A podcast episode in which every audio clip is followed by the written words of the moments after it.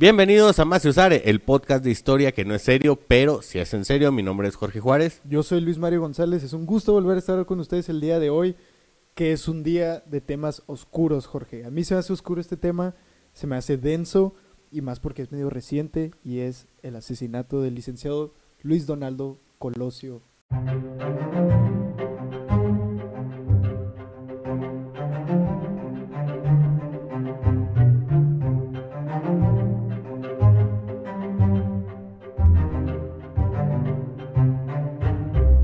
Estás escuchando Maciosare Podcast con Jorge Juárez y Luis Mario González. El día de hoy, como, como lo vieron anteriormente, vamos a hablar del caso Colosio, güey. El ¿Qué caso- pedo con ese chisme? El infame caso Colosio. Georgie, a mí se me hace bien denso porque es algo reciente, güey. O sea, pues sí, hace que 30 años, casi 28 años. eh, Pero a mí se me hace todavía, lo siento muy reciente, güey. Se me hace medio oscuro. Ahora que estuve investigando de todo esto, se me hace medio oscuro, güey, por lo reciente que es. Hasta un- con un poquillo de miedo se investigan estas cosas, güey. O sea, porque nunca sabes, eh, como si fuéramos bien famosotes, ¿no? Ya sé, no, güey.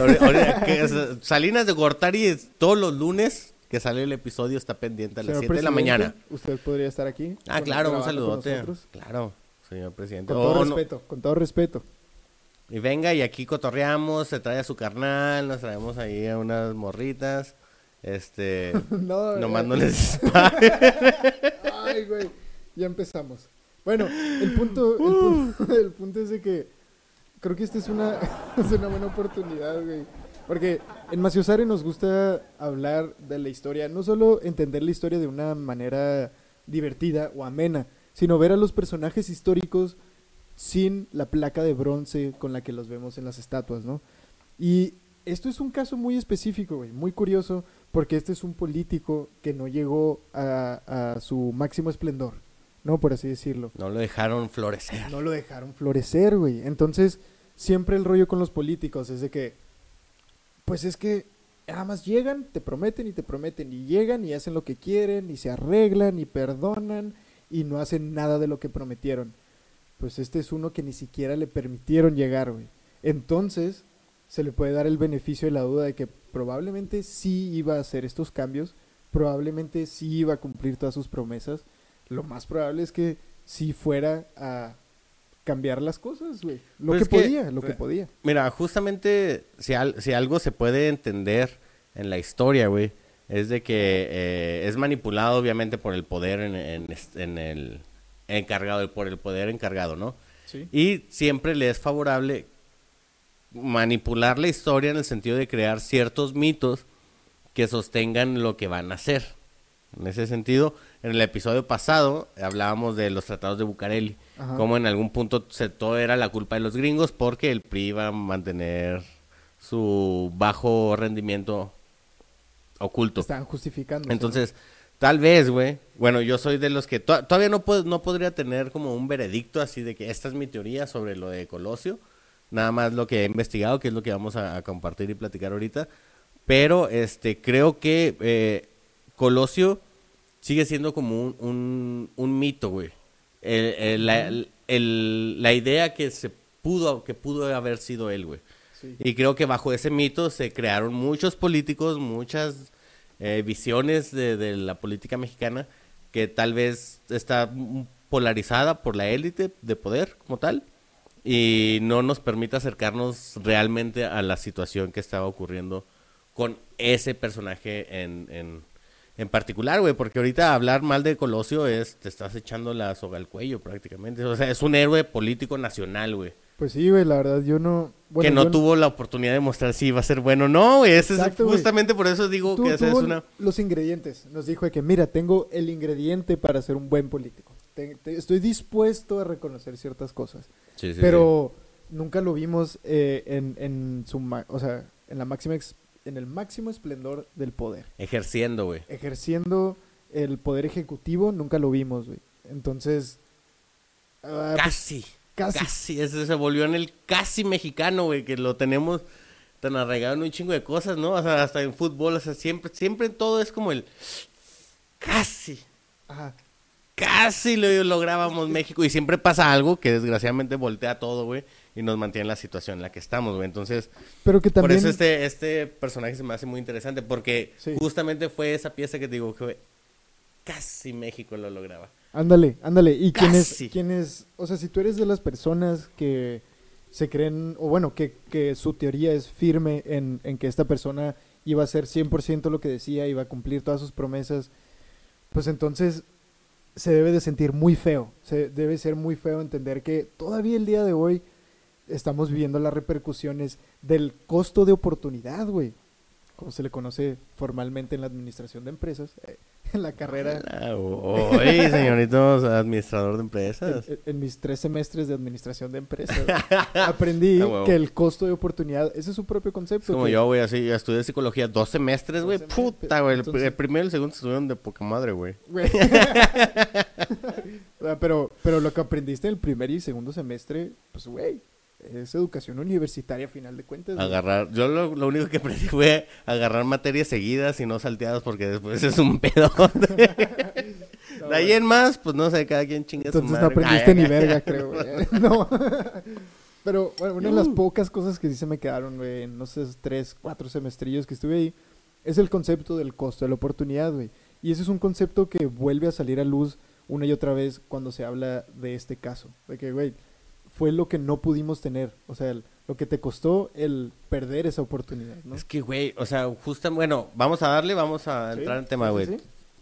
Entonces, este, porque justamente, bueno, vamos a darle, vamos a Ah, darle. va- Vamos a ver, ¿quieres, ¿quieres sacar esa idea? Sácale, güey, con... No, es que creo que me voy a adelantar, o sea, sería Ah, así como, bueno. ya para el finalcito. Ahí. Es un argumento ahí que, Bueno, entonces- que, que creo muy, muy, este, Pues, ad hoc con esa situación.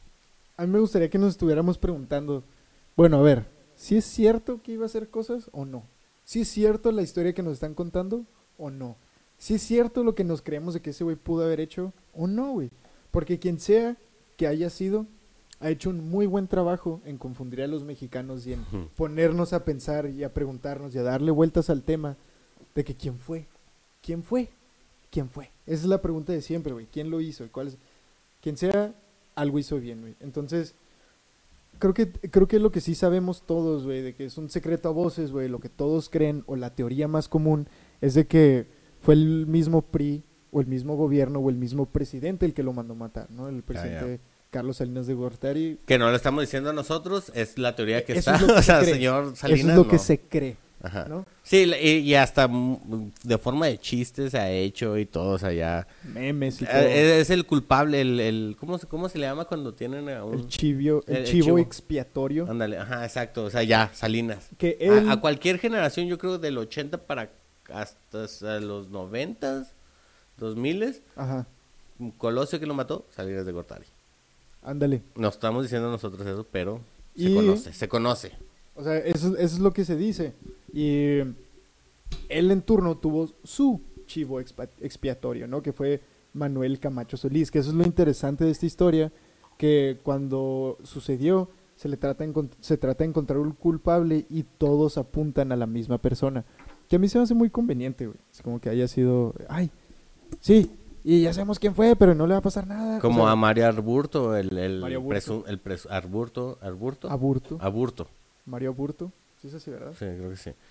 Este, que se le buscó así como fue el culpable de dar dos balazos en un, en un cambio de velocidad de 15 segundos, güey, así de Menos darle la cabeza así al pinche estómago, güey. Que, que ahí está Que justo, curioso. bueno, no sé, ¿qué te parece? Sí, para no entrar por el medio, nos vamos por el Sí. principio, güey. Sí, cierto. cierto. Este- Vámonos por el principio. Eh, vamos a hablar de Colosio, su vida política, güey, en el contexto de 1994, que si quieren saber más del tema, este, vayan a ver el documental en Netflix, que está muy chido, la neta. No es, no es este, ¿cómo se llama? No, no, Anuncio pagado, pero vaya, porque ahí se va a dar cuenta de muchas cosas que le pueden ayudar a la investigación. que se tampoco, tampoco se tomen ah, literalmente todo lo que se dice ahí. O sea, Como en eh, todos lados. Porque eso muy bien y muy fácilmente puede ser pura propaganda. eh, y ahí, Ay, güey. o sea, se utiliza ese, ese documental, se utiliza para terminar de echarle la culpa a Manuel Camacho Solís. Un poco descarado, si es mi opinión, porque el hombre no se puede defender porque ya está, falleció. falleció en el 2014 o 15 creo, y este documental lo grabaron en el 18 o el 19, ¿no? Yeah. Entonces, eh, está medio sucio el juego, pero pues como todo en la política, ¿no? Entonces, Pero está muy bien hecho y, y toca, está, está, está chido. O Está, sea, sí- está sí chido, está- es, es un buen documental, o sea, está, está, es muy interesante verlo, definitivamente aprendes cosas, tienes un poco más de contexto. Como producto histórico, es de las cosas que se me hacen chida, porque hay Sí. documentales de otras cosas que, Sí. no, que, dicen, no mames. Pero este estuvo bien, o sea, la, en general la producción estuvo bien, la información, como sabemos en, toda la tema, en todas las temáticas de historia, pues hay que eh, ver fríamente las fuentes, ¿no? Sí. Como dices, entonces así como, pues, güey, o sea, puede decir cosas chidas, las que no te sirvan, déjalas a un lado y las que te sirvan, utilízalas para Sí. volver a De, de buscar acuerdo otra a tu cosa, güey. criterio y, y en Ujú. base a lo que tú has aprendido y todo ese rollo. Porque, o sea, de todas maneras es muy interesante porque es, es un pedazo de historia, de verdad. Imagínate ver un documental donde Plutarco Elías Calles está sentado en su oficina hablando de cómo empezó todo este proyecto de un partido único de todo el país. No mames, güey. Definitivamente lo vería. Eh, no me importa si es propaganda, lo quiero ver, güey. Está muy bueno, güey. Ah, es un pedazo- a lo mejor y 1994. ahorita no lo apreciamos tanto porque pensamos que es algo que acaba de pasar, es algo que ya sabemos que No, sucedió, y fíjate- pero en 100 años va a valer mucho. Y créeme que, o sea, es un tema, como dices, tan reciente que, mm, que no lo sentimos como histórico, güey. Exacto. Es de- no, no sé si es un problema Exacto. de generación por la cuestión de cómo la tecnología Es va avanzando y todo, pasar, pero, güey. este, ajá, como que todavía, o sea, pues yo tengo 31 años, güey. Es como, güey, o sea, eso no tiene mucho que pasó. O sea, pues, güey, 30 años, pues sí, pues ya estoy viejo, güey. Ay, No es cierto, nah, no es cierto. Bueno, vamos a meternos al tema de ser un viejo a los mucho. 30 años, güey. O sea, bueno, viejo en el sentido de que 30 años han pasado un chingo, o sea, pasan un chingo de cosas, güey. Y Sí. no digo, o sea, en el sentido de que lo que yo llevo de, de vida, güey, es cuando apenas casi mataron a este güey, que fue en el 93. Cu- 94. 94 Sí, yo no- tenía 3 años, güey. Y, todo eso que y más todo lo que había antes, entonces sí, sí se puede contar como algo histórico, creo yo, güey. Claro, güey, definitivamente. Lo, pues lo que sucede el día de hoy va a ser historia en algún punto, ¿no? Eh, chéquense los videos de Será Historia de Maciosare Podcast, donde hablamos de cosas que pasan el día de hoy, que el día de mañana serán historia. Pero es un pequeño ejemplo de, de una manera que podemos apreciar un poco más las cosas que su- suceden el día de hoy, ¿no? A mí se me hace muy importante, güey, para poder entender este tema. Entender todo este... Ya todos sabemos cómo funcionaba el PRI. Todos sabemos este rollo del- de los tapados, de que el, y el dedazo, y, y que el presidente escoge quien vaya a ser el siguiente presidente, ¿no? El siguiente candidato a la presidencia, que de Oh. acuerdo a cómo funcionaba el PRI, si eras el candidato es porque ibas a ganar, ¿no? Entonces, ya para las elecciones del 88, que es donde ganó el presidente Carlos Salinas de Gortari, las cosas estaban muy tensas. Está, está el, el famoso caso de se nos cayó el sistema y cuando regresó el sistema va ganando el PRI. El redondear los votos, nada más agregarle ceros, así de descarado, güey. No, y, y que llegaron así como grupos delictivos a, la- a las casillas y todo. y- pues, no Vean el documental de Narcos México. Eh, ese no es documental. Ah, está Pero- chido, pero está, igual está- volvemos, está- chido. O sea, fíjate que deberíamos hacer una, bueno, no sé, Como una, una sección así de, de, de películas y series, eso cosas históricas. muy vergas, güey. Eso suena como Ahí dejen los idea. comentarios a ver si le gustaría. Si Porque tal vez eso. lo mandamos a los, al exclusivo, al Patreon. Eh, eso podemos sacar ahí una eso. Recomendaciones de cosas históricas.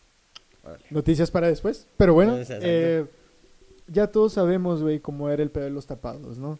Eh, algo, o sea, y tomando en cuenta lo que decimos de que ya es un secreto a voces, ¿no? De quién fue el que lo hizo y todo el mundo culpa al presidente. A mí me gustaría revisar estas cosas, güey, que justifican no solo que fue el presidente, porque ah, es que se puso en mi contra en su discurso. No por Ah, eso, güey. esa es una- No por eso, güey. Hay una justificación más grande, si te quieres ir con esa teoría, que es la de que Salinas estaba tratando de cuidar su trascendencia globalizadora, ¿no? Estaba tratando de cuidar su proyecto neoliberal, Que era el TLC. el TLC y todo ese pedo, y abrir el mercado y todo ese rollo, güey. Pero es que, que no, no se iba, o sea, con ese mismo proyecto fue, era con el que se, el- se coronaba, güey. Prácticamente todo el gobierno de Salinas, su trabajo fue fortalecer todas sus relaciones, su forma de trabajo y todo para cuando llegara el TLC, chuje, era la, la, la cereza en el pastel, güey. Exacto, güey. Tú lo has dicho, güey. Todos los esfuerzos fueron para que funcionara el TLC. Ajá, sí, sí, sí. Y se escoge el siguiente candidato a la presidencia y el ca- siguiente candidato a la presidencia está diciendo de que "Huh, hay muchas injusticias en este país. Tenemos que cambiar la manera en que el poder controla las cosas. Tiene que cambiar, se tiene que democratizar. Entonces, las personas que se van por esta teoría lo justifican de esa manera. Colosio era un riesgo para el proyecto globalizador de Salinas, que lo que se especula es que los salinistas todavía se perfilaban para otras dos presidencias en el poder, güey. Ay, los salinistas ya se escucha así como hasta partido independiente, así como Es que eso es lo que tenemos que entender, o sea, tú dices el PRI y... Más- ah, o sea, aquí, oh, ok, ok. Es, es que eso es lo que tenemos que entender, güey. Dices el PRI y piensas de que, ah, es todo ese grupo todo de es güeyes que van para el mismo lado. No, hay facciones dentro del PRI. Eso Y- es muy buena, güey. Y precisamente este es el caso en donde empiezan a chocar más fuertemente esas diferentes facciones, güey. Los priistas separatistas. Priistas separatistas. Ah, que como se puede entender aquí, son, es la, la vieja guardia del PRI y la nueva guardia del PRI. Como siempre, la, la old school. eh. Contra la nueva school. Sí, güey, la verdad, güey. o sea, con el viejito diciendo de que, Ah, huevo. no, yo quiero que hagan Ajá, como yo digo. Y la nueva generación diciendo de que, abuelo, eh, viejo. Ya siéntese, señor. Prácticamente es un ya siéntese. viene ese, ya, siéntese, señora. Pues sí. Y, y justamente esa separación que, que creo yo, o sea, bueno, como te decía ahorita, yo creo que el, el- el- en el caso de que el PRI hubiera estado involucrado con la muerte de Colosio, güey, este, al único que le que no le funcionó o que no le funcionaba esa muerte o ese momento era el PRI, güey, porque a partir de ahí se fue para abajo el PRI. O sea, de ahí, o sea, matan a Colosio, Cedillo llega al poder, pero justamente como por la imagen de Colosio todavía, así como todo lo, lo, lo que res- se rescató de ese de ese suceso, güey. Y después de ahí para abajo, güey. Porque ya no volvió, o sea, volvió con Peña, pero volvió a duras penas, vendió, digo, llegó vendido prácticamente. Llegó puesto. vendido y a vender. Ajá. Entonces, y ahí, después de ahí, pues la, el PRI, güey, Alito viendo- Moreno, un saludote, mi rey. Ya viendo los resultados, ya viendo los resultados, yo creo que sí es muy fácil entender de que la cagaron, güey. Eso no se debió de haber hecho. Pero a lo mejor y en ese momento esos güeyes lo veían diferente. Porque eran, o sea, Salinas era el más joven de la vieja guardia. Entonces, eran estos güeyes que Era llevan que controlando el país los desde los 60, güey. 60, 70. Ah, desde antes, güey. O sea, el- eh, pero son esas mismas personas, güey. Entonces, está todo este proyecto globalizador y ya vamos a abrir el mercado y ya para mis compas supermillonarios, güey. Que, pues sí tiene sentido abrir los mercados, el TLC, tiene algo de sentido, pero, ah, pues en, en lo que... en- o sea, no, a mí, bueno, a mí se me hace un, una trampilla, güey. Es una trampilla. ¿Qué, güey? O sea, eh, es que el hecho de abrir los mercados, güey, eh, hacia un, o sea, siempre es bueno, güey. El pedo y el problema es de que México venía siendo un, un- en un tiempo, güey, no exportador, güey. Sí. Nada más importador. Entonces, creo que eh, el TLC le hubiera funcionado a México si México hubiéramos sido un país eh, que exportaba cosas, güey. En el sentido Pues de, de, de marca que pudiera eh, competir con, con otras grandes que ya estaba globalizado el mundo, o sea, que ya estaba conquistado, ¿sí me explico? Pues es que- como si Panam se hubiera puesto las pilas o se hubiera, eh, hubiera existido más eh, inversión a la marca y todo, la aerolínea, tal vez, no, no, a los, los tenis, güey. los tenis, ok. Imagínate, o sea, que los, los uniformes de la selección de las Olimpiadas, o sea, que fuera como algo Pues que se le puede poner a los vergazos a Nike. Es que creo que por lo mismo no exportábamos. O sea, el, el TLC, una de las cosas, hasta donde yo entiendo, corríjanme si estoy mal, el TLC una de las cosas que permitía era exportar e importar. Sí, sí, justo. Y no, pero nada más importábamos, güey. Ah, y en un punto lo que se exportaba se fue quedando en cierto sector y mucha industrialización ya no creció porque empezamos a importar más, o sea, empezamos a comprar más de otro lado Más de lo que que vendíamos. de lo que vendíamos. Porque, ¿Por qué no comprábamos lo de aquí? peligroso, Porque no existía, güey. y Ese es Sí. el pedo, güey. Sí. No, y que pues también era un grupo de personas muy pequeño el que estaba preparado para ponerse a exportar, para aprovechar la tierra y, ah, sí, compro todos estos ejidos y ahí pongo algo para poder empezar a exportar lo que sea que salga de lo que voy a poner. Pero eran bien poquillos, güey. O sea, No, y los en que verdad, todo estaban- el pueblo mexicano no estaba listo para empezar a meterse a ese mercado. Y, lo- y los que estaban ya en ese mercado ya estaban regulados por el gobierno, algunos ya estaban con ciertos, o sea, ya, Sí, pues, ya existía como amigos. cierta mafia, güey, exacto, güey. Entonces, Pero esto es lo que se me hace bien curioso, güey. Aquí es donde yo creo que se puede empezar a justificar la teoría de que mataron a Colosio por preservar este proyecto globalizador.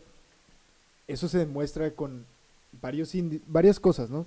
Tomando en cuenta todo esto de que ah, ya, había, ya había personas con, con influencia y dinero empujando para que eso sucediera.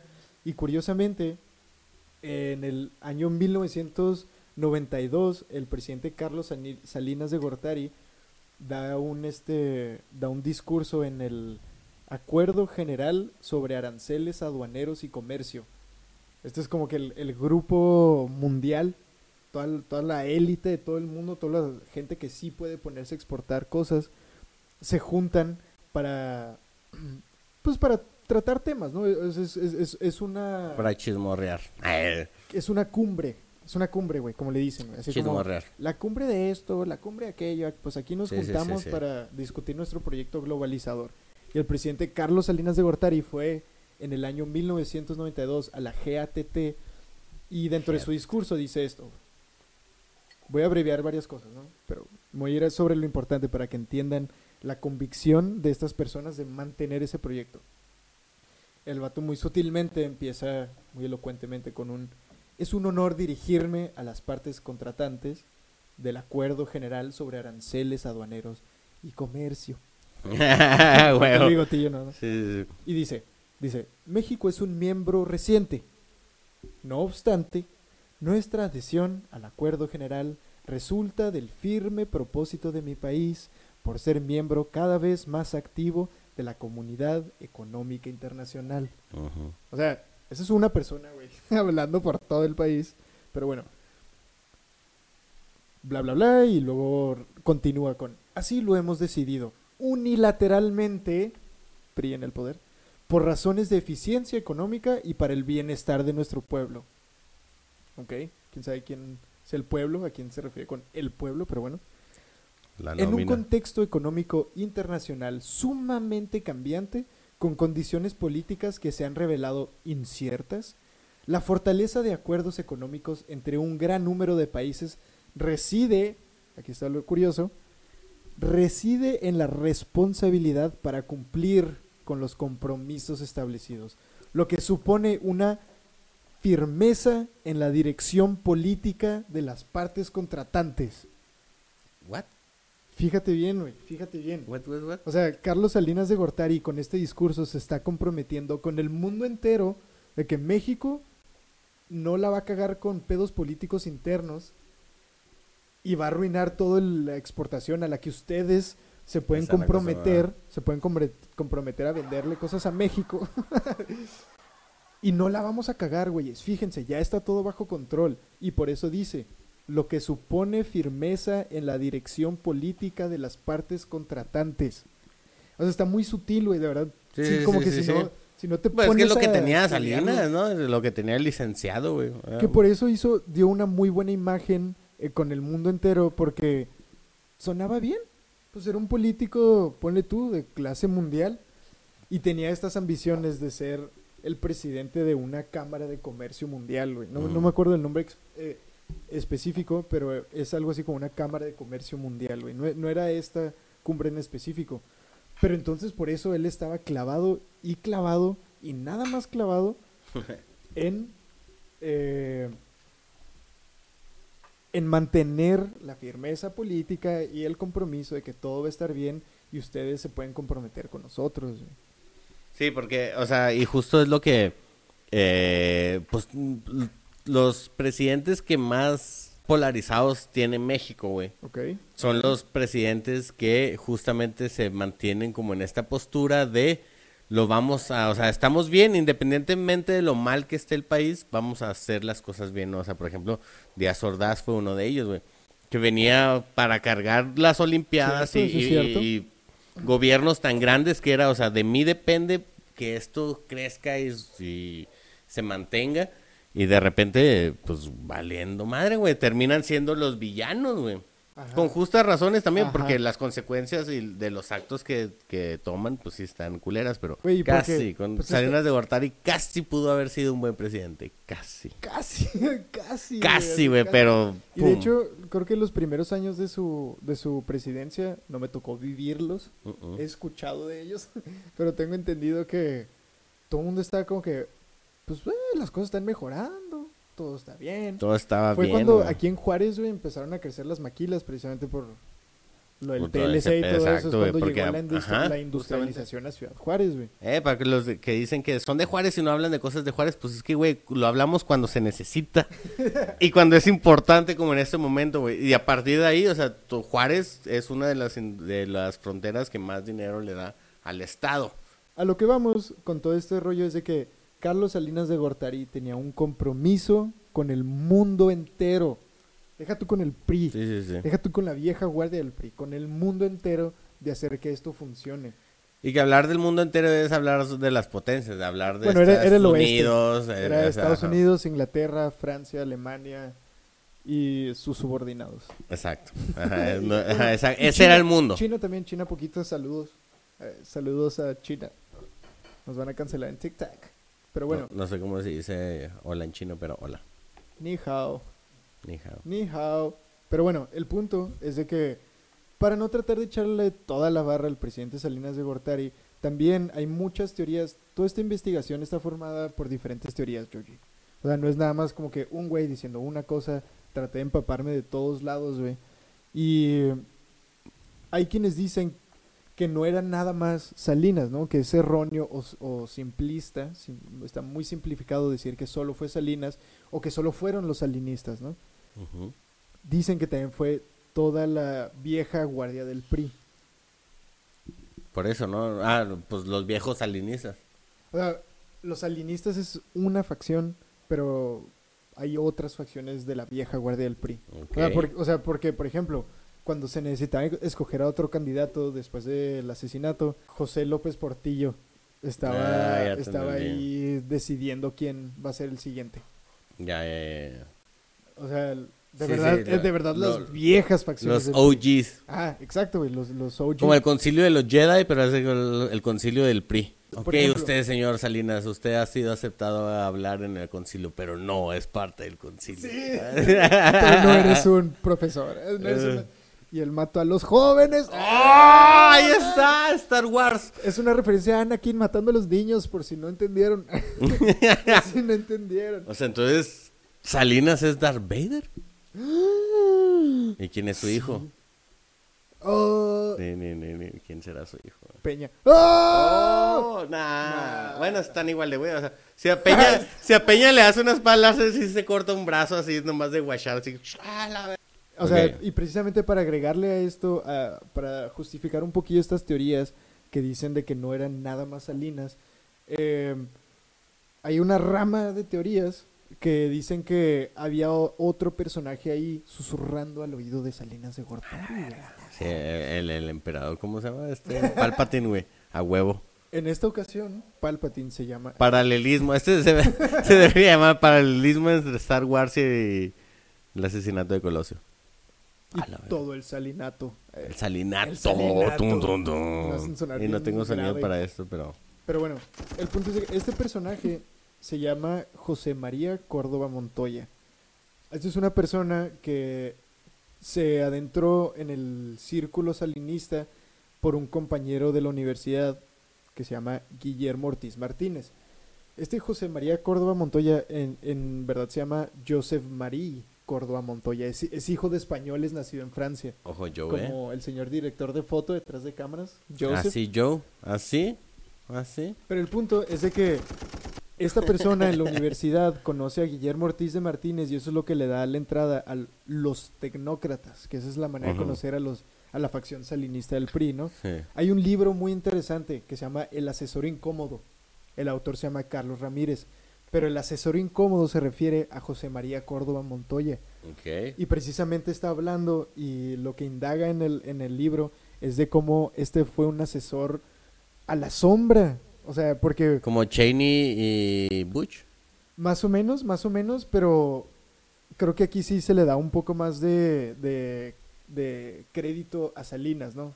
Como, como a Bush, güey. O sea, justamente pasa, o sea, no, pero ese... todo el mundo sabía que Bush era un imbécil. O sea, todo el mundo entendía que, o sea, era como Bueno, Peña, era ese- como Peña. ah, oh, Bush era más como Peña. Señor Peña, yo no dije nada, Siempre eh. se equivocaba. Podría Señor estar Peña, usted no, aquí claro. con nosotros, pero Claro, mire, tenemos un copetazo los estar dos. en Europa y la chingada, ¿no? De, uy. Peña, caiga, Peña. Eh, Entonces, ok, ese era un el- imbécil. Estás diciendo que Peña Nieto es un imbécil. estaba diciendo. Igual que Bush. estaba diciendo que el asesor incómodo, llamado José María Córdoba, eh, parte de lo que se le acredita es de que en verdad era él el que tenía toda la iniciativa del, tele- del TLC, güey. Ok, sí, sí, Entonces, sí. eh, en este libro, algo de lo que dice Carlos Ramírez, que es el autor, dice, Córdoba, el asesor, se convirtió en el alter ego de Salinas, se convirtió en su conciencia, la pared de peloteo que siempre necesitó Salinas para no volverse loco. Si Córdoba tenía entonces el perfil de asesor perfecto, o sea, discreto, con una vida privada que pocos conocen y sin ambiciones económicas ni políticas, entonces Salinas por esos años poseía una fuerza de carácter que no le permitía esconder su mayor defecto, la inseguridad. Ajá. A lo largo de su vida, a lo largo de su vida, dice el libro, Salinas necesitó siempre un bastón de apoyo. Su padre, Raúl Salinas Lozano, su hermano, Raúl Salinas de Gortari, Un saludote por esa leche que brillaba. ¿Este o, o su esposa, Cecilia, o- no sé si se dice Oceli o Ochelli, como Andrea Bocelli, No, pues es meja, es Celi, ¿no? Oceli, pues sí, su esposa Cecilia Oceli. Celia Lora, ¿cómo le dicen? Ah, ya. Y aquí es donde se puede poner interesante. Manuel Camacho Solís en los años de universidad y en los primeros pasos en la política pública. O sea, Salinas de Gortari conoció a Ávila Camacho. Sí, pues estuvo en su gobierno. No, no, no. Manuel Camacho Solís. Este es ah, otro Camacho. ah, ok, Ah, ok, Ávila ok, ya, Camacho. ya, ya, ya. Eh, fue el presidente de México Sí, sí, sí, por eso, por eso dije, después de "What?" Cárdenas en, en la, en la Segunda Guerra Mundial. Por eso me, what? Ah, este es otro Camacho. Porque Esto- pudo haber, si, si así fue, como conocí a Maximino y Maximino era el culero, güey. Entonces era así como, oh, ay, desde ahí se vienen los maest los poderes del maestro. Oscuro. Pero bueno, son, son diferentes Camachos. Eh, Manuel Camacho Solís es el que fue a la universidad con Carlos Salinas de Gortari. Creo que fueron roomies y todo el pedo, güey. ah, eran amiguis. Sí, sí, era- era- eran amiguis, güey. De verdad eran amiguis, güey. Eh, en la universidad y en los primeros años de política pública. Entonces, por no echarle toda la barra al presidente Salinas por la ambición globalizadora y el TLC, también está esta justificación de que esta persona, José María Córdoba Montoya, también junto con las viejas facciones del PRI estaban impulsando a que se hiciera el TLC y el proyecto globalizador, ¿no? Y como dijiste ahorita, güey, todo estaba apuntado a que eso iba a suceder. No, y sucedió, güey. De alguna manera sucedió. Claro, güey, y sucedió. Entonces, ¿qué, qué salió mal, güey? Porque tuvieron que asesinar a alguien, güey. Aquí es donde entra el Más tema. bien, yo- por eso digo que se los asesinaron, güey. A ver, güey, dime ese pedo, güey. Porque este, precisamente esta es la parte del candidato equivocado. Aquí es donde nos preguntamos. Si lo escogió y después se arrepintió, entonces lo mandó matar o se los mataron, como dices tú, güey.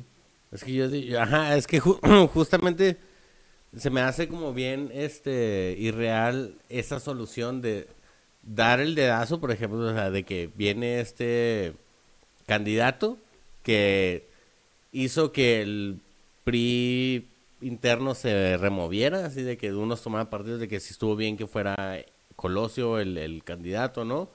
Y luego mandarlo a matar, güey, sabiendo todas las repercusiones que iba a tener negativas. Ojo. Deja tú, las positivas eran una, jugarle a una probabilidad, güey. Sea, pero ellos no, no podían saber lo que iba a suceder, güey. A lo mejor ellos especulaban lo que iba a suceder. No, pero ya, Pero o sea, mejor y histo- no se históricamente, históricamente, o sea, se ha existido asesinatos de candidatos y de personas que, que eran como la opción y todo. Y se ve, o sea, se puede aprender de la historia de, de países. Sí, pero Hasta ¿quién, vecinos, o sea, pero ¿quién sí aprende la historia, güey? Pues nadie. Pues no, Nadie, pero, por eso- pues no, pero lo- los políticos estoy seguro que estoy, estoy seguro que los políticos han aprendido de historia para poder crear es la cierto. suya a su manera, güey. Eso es cierto, eso es cierto. Entonces es como, ah, ya tenemos este Los ejemplo, tal- inteligentes, por lo menos. ya tenemos esta situación que ha sucedido allá, ¿qué pasa si eso lo, lo hacemos en nuestro país de esta manera para tener un resultado que tal vez nos pueda, ¿sí me explico? O sea, es, son telarañas de ideas que se van creando, güey. Entonces, por eso se me hace muy difícil creer, güey, aún ahor- ahorita, más bien, este, de que el mismo PRI haya sido el, el- el intelectual de, de ese suceso, güey. ok. ¿Y qué tal esto, güey? Porque igual no sabemos, güey, ahí estaban haciendo, bueno, ojo, ¿Qué, güey? Uh, ahí estaban haciendo también el pedo del narco, güey, güey. Porque ahí las fronteras se abrieron con el TLC, güey. Con el Uh-oh. TLC se abrieron las fronteras, empezó a ver todo, se abrió pero todo un- una puerta, güey. Sí, sí, pero ahora iba a ser más fácil, güey. O Ah, sea, porque la- las cantidades y el poder. Las cantidades y el poder creció en, en los noventas, güey. Y creció cierto, con el eso es cierto. 94, pum, güey. Por eso de ahí Ciudad Juárez se convierte en un bastión para ciertos grupos delictivos. Un saludote a todos. Chido. Es- o sea, eso es lo que hay dice la Ajá, gente. exacto. Eso es lo que dicen, Y- Y, lo que está registrado, Yo o no sea, sé. también, o sea, también. Los índices de, de, de delincuencia y todo subieron, o sea, pero chido. Pero no, no queremos el ver. tema es otro. A lo que voy es de que-. O sea, pues güey, no sabemos, o sea, Es- se me hacen, se me hacen Pudo haber sido, mira, mis opciones son que pudo haber sido o el, el narcotráfico, güey, la oposición o tu tío el gringo, güey. ¡Oh! ¡Wow! El Son esas gringo. tres opciones, sí, güey. Fíjate, ese no lo he escuchado nunca. O sea, estuve investigando y investigando este pedo y no vi en ninguna parte que alguien especulara que fue el gringo, güey. Pues es que, güey, o Pero, sea, pero el gringo se benefició de esto. eh, Porque, porque de acuerdo a, a Pues, Trump, el pues- TLC fue un error, güey. Y ese Pues, es el mejor ahora- presidente que han tenido en Pero todo pues, güey, o sea, tuvo este toda la mano de obra barata, todo lo todo lo que creó, Eh, todo lo que pues creó, todo lo que ¿no? creó, no, todo lo que creó el TLC, güey, o sea, el, el- el pedo de, bueno, no el TLC como tal, pero lo que sucedió a la par del TLC, güey. La moneda se va para abajo. En los noventas es cuando el índice de migración empieza a crecer a lo más cabrón, güey. Se van para allá y llega mano de obra barata en Estados Unidos, güey, y empieza a crecer. Entonces, no es como crear también como... Es lo que hablábamos con Jeremy. eh, de hecho, tú lo mencionabas, como en la Segunda Guerra Mundial no necesitábamos gente, entonces vengan. Ajá. Entonces, como crear como ese- esa migración para agarrar, crecer y ya después cerramos Se otra vez cierra. fronteras. Pero es a lo que voy, pues ya existía esa migración, ¿no? O sea, ya, ya existía este movimiento. O sea, o sea al, al- a lo que puede ir todo esto es de que, el, o sea, a lo mejor y el TLC hizo, obligó a la gente a apuntar el ojo un poco más A a, que están sucediendo estas cosas. No, y a Estados Unidos porque Entonces se abrió se el sueño americano, ¿no? güey. Porque se abrió el sueño americano, se- las marcas, el pedo, o sea, el pedo de ya puedo ver qué está pasando como tal en Estados Unidos. O sea, el hambre del sueño americano crece en, justamente cuando se abre el TLC, güey. Güey. Porque an- justo antes no estaba tan abierto. O sea, que algo americano te llegara, tenías que ser de la élite, tenía Sí. que ser así como muy... Con el TLC, pum, llegó a todo México, güey. Sí, que, que es parte de lo que dice Salinas cuando empieza todo este rollo, como la manera en que lo estaba vendiendo a los mexicanos, era diciendo de que les van a llegar más productos, mayor variedad, a menor precio. Exacto. A la verga, bueno, bonito y barato. Ujú. Pues, ¿por qué no aceptarías algo así, güey? Y todas las empresas mexicanas, para abajo, y todas las, todas las que empezaron a llegar. Mira, se, se me hacen, se me hacen buenos argumentos, güey. Eh, no tengo información para refutarlos, Georgie. Pero lo que sí es cierto, güey. Ni yo, son conclusiones a las que llegué. puras son conclusiones, conclusiones a las que llegué. Ajá, sí, exacto. Este, pues lo, lo que sí es cierto, güey, es de que ahorita es más fácil decir que eso es lo que les iba a suceder, esas iban a ser las claras consecuencias cuando ya sucedió. No, pero en ese año a lo mejor y no lo veían, y porque llevaban otros 40 años haciendo las cosas de la misma manera y seguían en el poder y las cosas les seguían saliendo bien. Entonces, ahí es donde, ahí es, pues, güey, yo, yo no creo que se hayan equivocado, güey. O sea, yo creo que sí fue el que escogieron. Ok. O sea, yo, yo sí creo que haya sido, güey. Nada más que. Pues nada más que no les. O sea, ya en un punto no les quedó de otra. Ya al momento de escogerlo, de hacerlo público, porque dentro de estas facciones del PRI, una muy grande era la colosista. No por, no por nada, antes de ser candidato a la presidencia, era el presidente del PRI. Y los que le tiraban mierda eran los de antes, güey, diciendo, este, mucha este, es- este muchachito no va a poder con el partido y la chingada. Y goddamn, pudo con el partido, güey.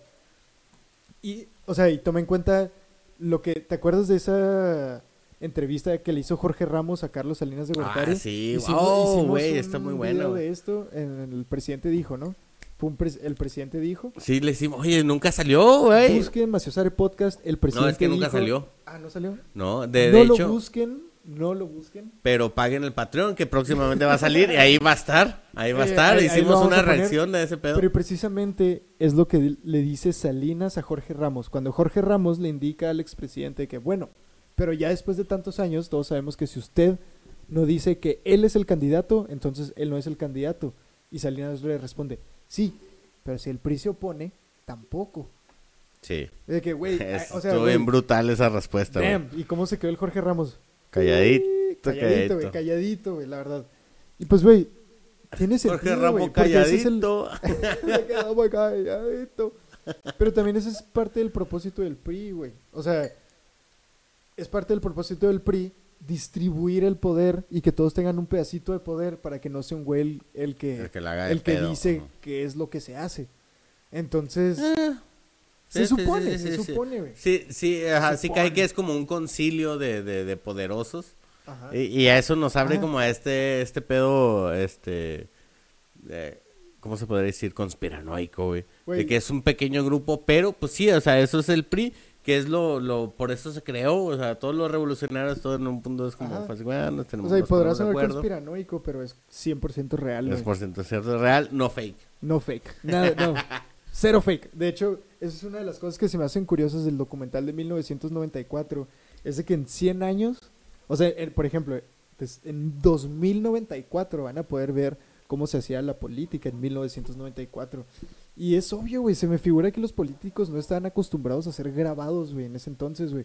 Porque en 1994 ponen, eh, ponen tomas de un meeting del PRI en la Ciudad de México, güey.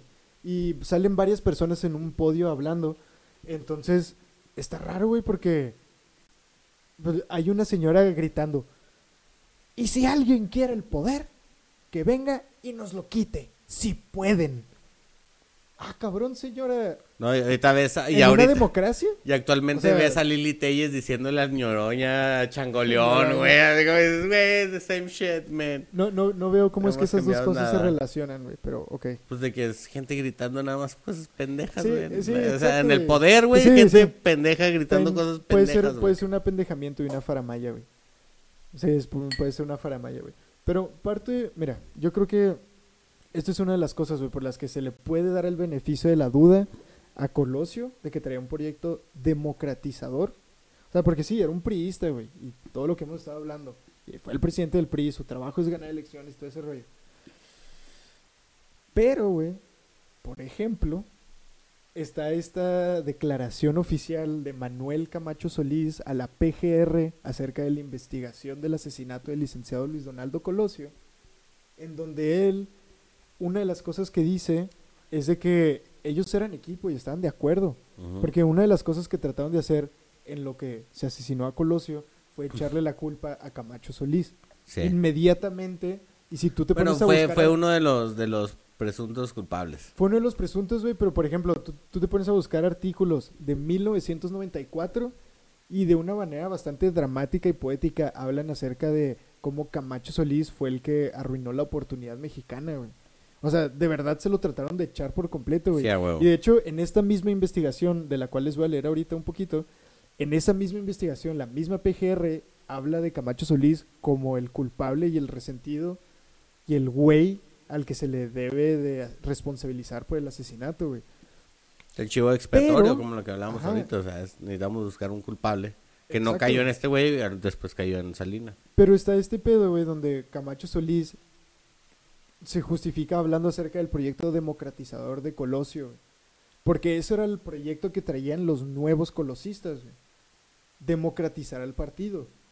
Entonces, lo que dice Camacho Solís es de que se reunió con Colosio antes de que Colosio se fuera a Tijuana. Y una de las cosas que dice Colosio en esta declaración ante la PGR dice, con gran sagacidad, buena fe y con una evidente sensibilidad por todos los acontecimientos que habían ocurrido en el país, sabiendo que eso era lo que yo quería, o sea, Camacho, y conociéndome en lo personal desde hacía muchos años, me propuso que entre él, Colosio, y yo, Camacho, hiciéramos una alianza estratégica para hacer posible la transición democrática. El ofrecimiento no pudo ser más claro, fue contundente. Estaba consciente de todo lo que significaba la oferta que él me hizo en privado, en sus contenidos esenciales, corresponde estrictamente con su discurso, el último que pronunció en Sinaloa el 22 de marzo. 23, porque fue asesinado el 23. Yo. O sea, de, o sea, de verdad, güey. eh, o sea, ahí es donde yo empiezo a dudar de que. meh, pues probablemente Colosio sí traía un proyecto democratizador, güey. Y porque la nueva guardia era la que quería, güey, impulsar este proyecto. No por nada, meses después también matan a José Francisco Ruiz Macié. También iba a estar dentro del proyecto presidencial de Colosio, güey. Entonces ahí es donde puedes terminar de justificar el proyecto democratizador de Colosio. Sí, y luego tienes el pedo de que fue de los el, un- el que reconoció la victoria del PAN en un Fue estado. el, fue el primer presidente del PRI Pero- reconocer la victoria de otro partido. pero, pero, eso no es nada. Eso no es pero- nada. pero, o sea, pues no hizo nada, güey. Es porque no le dieron chance. Entonces, Aquí es donde ay, está la ay, ¿y qué, cuántos llevamos, cuántos llevamos, señor? Ya, Ya 50, güey. tenemos que empezar a cerrar. Pero pues para cerrar el tema, yo creo que, pues güey, aquí viene la pregunta otra vez. ¿De verdad fue una oportunidad de perdida? ¿De verdad aún sufrimos las consecuencias del costo de oportunidad de no tener a Colosio? Colosio es un producto de mercancía para vender una idea política. A lo mejor, güey, yo tengo mi figura de acción de Luis Donaldo Colosio, güey. Y cuando le aprietas de los dados, tira golpes. Aquí va a aparecer. Aquí, aquí va a ¿Tú aparecer. la vas a diseñar, verdad, Figu- Joe? Figura de acción. O sea, güey, mira, como, como dije en un principio, quien sea que sea el encargado, quien sea que haya sido el verdadero culpable de este asesinato, hizo un buen trabajo en ponernos... ¡Oh! Wow, wow, tiempo, tiempo, Wow, tiempo, wow. tiempo, tiempo, tiempo. Jorge, déjame terminar, güey.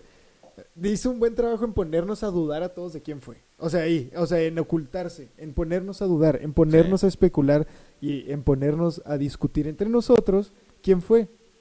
Que eh, lo importante en este tipo de discusiones, bandita, eh, cuando ejerzan este ejercicio, eh, no, no se no se apasionen y no dejen que sus vísceras hablen y, y tomen partidos, nada más. Sí, Este caso sí. es tan, ta- está tan, tan oscuro, tan borroso, güey, que si tú te pones en algún lado a defender a capa y espada un argumento, güey, puede que tú mismo te des en la madre solo, güey.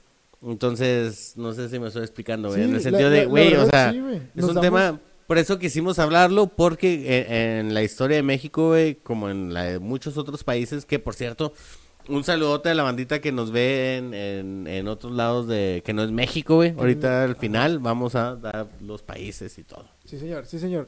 Y tenemos que tener cuidado, o sea, sí puede ser muy peligroso ponernos a defender a capa y espada temas que no conocemos a profundidad, porque precisamente es a lo que me refería con lo que yo dije ahorita, de que hicieron un buen trabajo en ponernos a dudar, güey. Porque si nos ponemos a pelear entre nosotros y a defender a capa y espada argumentos de un caso que ni siquiera estamos vivos, bueno, en mi caso, Ajá, que no estamos en vivos cuando, mío, su- güey. cuando sucedió. Ah, no, yo sí.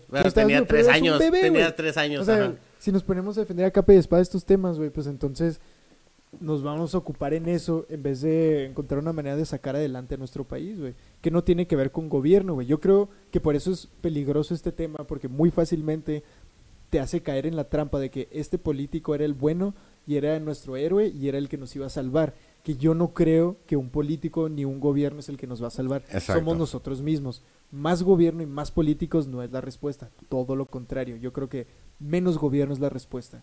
Yo creo que cultura y educación es, las que, es la que nos ayuda a forjar nuestra sociedad y a evitar este tipo de situaciones.